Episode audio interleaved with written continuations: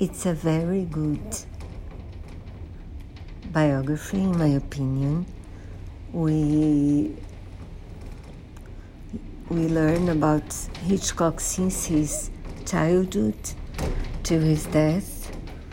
We learn about his all his filmography, how he began to direct, how he met his wife Alma his lifelong company,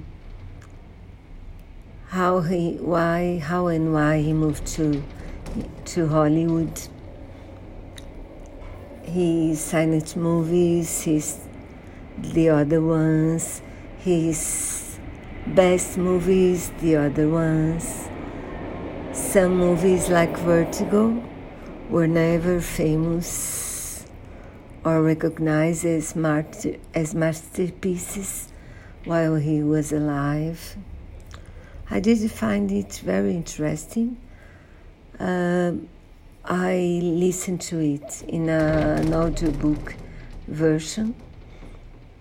The actor is very is really good.